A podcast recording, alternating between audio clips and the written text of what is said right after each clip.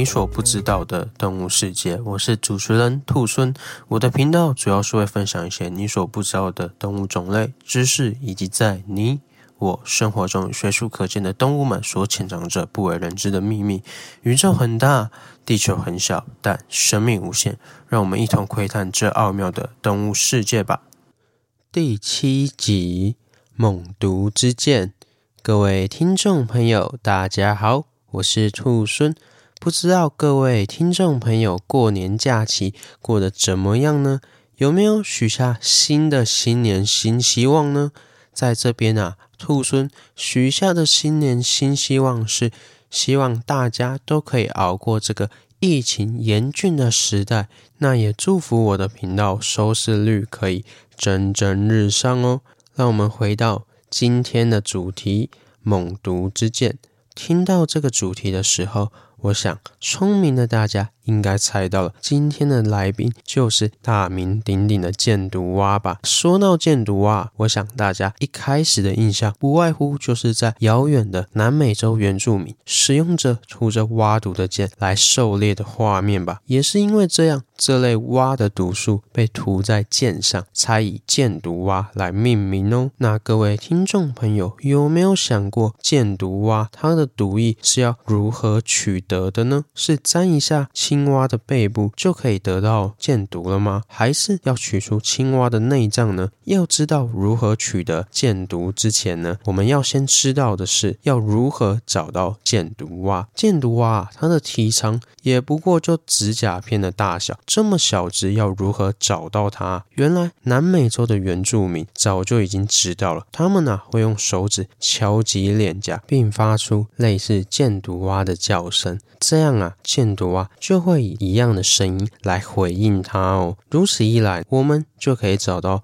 箭毒蛙的所在地了。不过要注意的是，箭毒蛙它的皮肤是可以让人的手起疹子的，因此啊，不能直接用手触碰箭毒蛙，必须透过树叶把它包起来，再放到竹筒之中才行哦。那要如何制造带有箭毒蛙之毒的毒箭呢？首先呢、我们先把抓到的箭毒蛙拿出来，并用竹签把青蛙给串起来，放在火堆上面烤。这样啊，乳白色的毒液就会从青蛙的背部流了出来。接着再使用弓箭的箭头来沾取毒液，并晾干就可以了哦。而且啊，一只毒蛙所分泌的毒液居然可以制作大约五十支的箭头呢。听到这边啊，虽然觉得小箭毒蛙很可怜。不过啊，当地的原住民也是为了生存，为了他们打猎的方便才这么做的，也是逼不得已的。因此啊，在这边我想告诉大家一个小观念：大自然虽然很美丽，但其实也暗藏着许多危险与牺牲。因此，我们要了解大自然，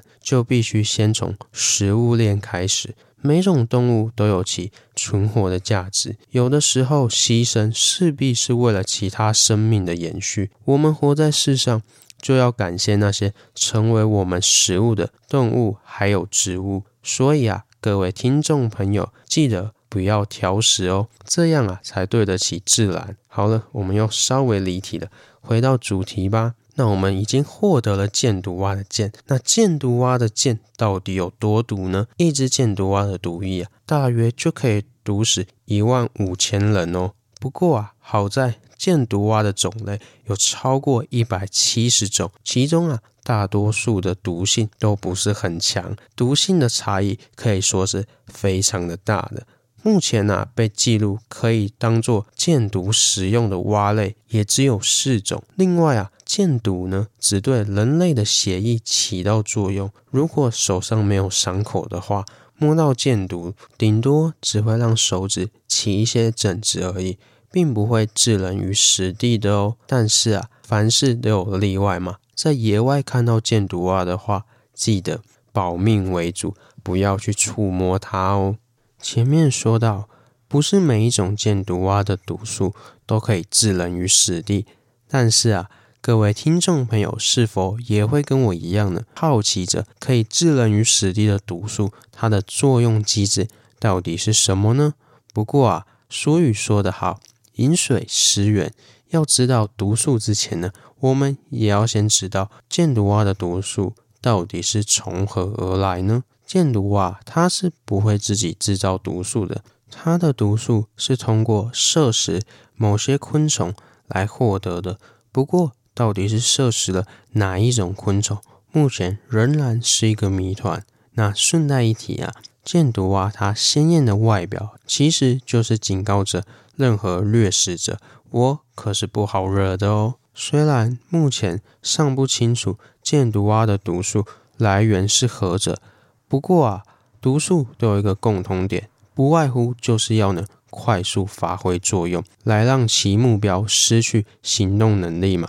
因此啊，攻击神经系统的毒素呢，就成了最快速的手段，箭毒蛙也不例外，就是以瘫痪神经系统为手段。部分的箭毒蛙身上有一种化合物，名为 Apoptotin，中文叫做表巴地定。呃，我们用中文来说比较口语化，表巴地定。那这一个研究呢，是由一名叫做扎康的学者在著名的科学权威杂志《Science》上面发表的。那这名学者呢，他发现的就是这个叫做表巴地定的化学物质呢，它与神经传导物质乙烯胆碱长得非常的像，因此啊，可以与乙烯胆碱的相关受体去结合，而且啊，表巴地定它的效率比乙烯胆碱更高，因此啊，它更容易与乙烯胆碱的受体结合。因此啊，就会使正常的乙醯胆碱无法结合上去，这样啊，就会使神经传导的讯号中断。如此一来啊，就可以达到致命的功效哦。那这一段讲白话一点，就是这个表巴地定可以阻断你神经传导物质原本要键解的位置，从而使神经讯号没有办法正常传递。最终啊，就会造成死亡哦。这样啊，大家是不是又冒出了另外一个疑问？箭毒蛙的毒素怎么对自己没有伤害呢？经 DNA 鉴定后发现，箭毒蛙它们的乙烯胆碱受体与正常生物的乙烯胆碱受体在结构上有那么一丁点的不同。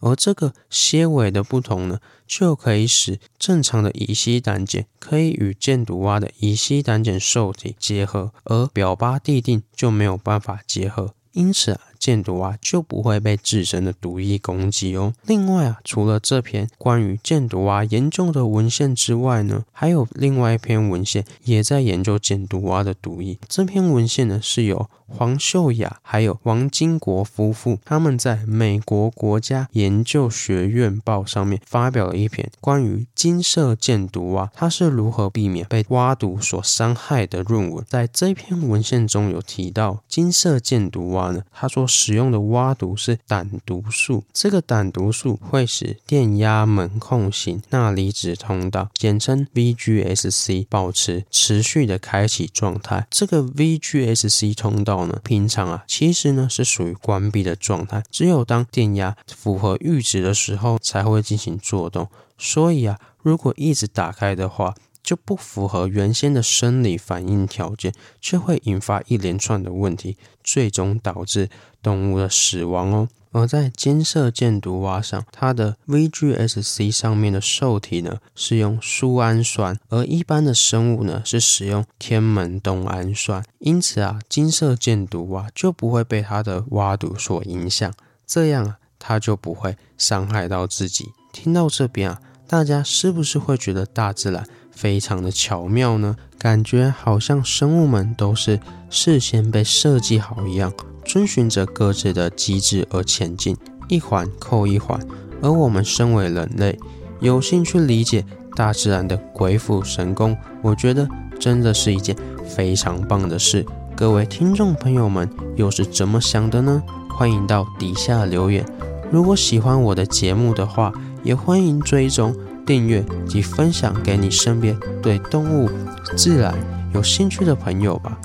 我是兔孙，我们下次见，拜拜。下集预告：无畏时刻。